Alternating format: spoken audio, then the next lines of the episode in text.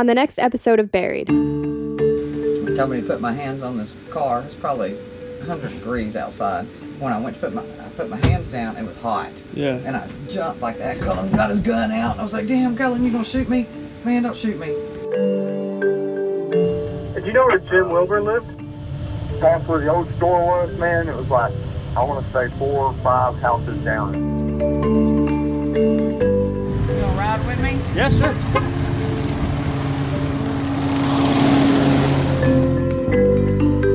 Located about fifty miles northeast of Dallas, where big business meets the covert world of espionage.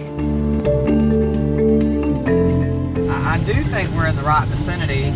I'm just thinking that eventually we're going to hit on that, that name. The, the name you're looking for, what was that name again? Wilburn. Do you remember a guy that lived down here named Jim Wilburn? I think so, but I can't remember. I can't be for sure. I, I do remember the name. Did he live here in Hawk Cove?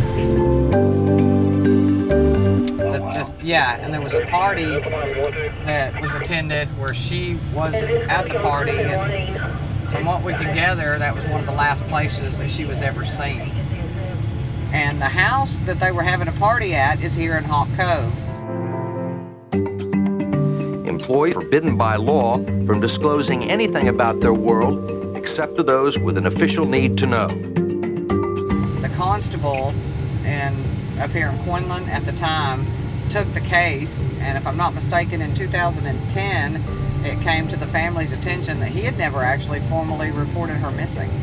Oh, wow. Well, now he's deceased, and whatever he does know, he took it with him. They operate in what is called the black world, the place so secret that it's off limits to all but those who take an oath of secrecy for life. Law enforcement here at that time was like a lot different than it is now.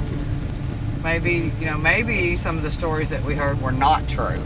I've seen some stuff myself when I first came out on the street that I was going, um, that's not okay, you know? Yeah. So, so it's, it's different.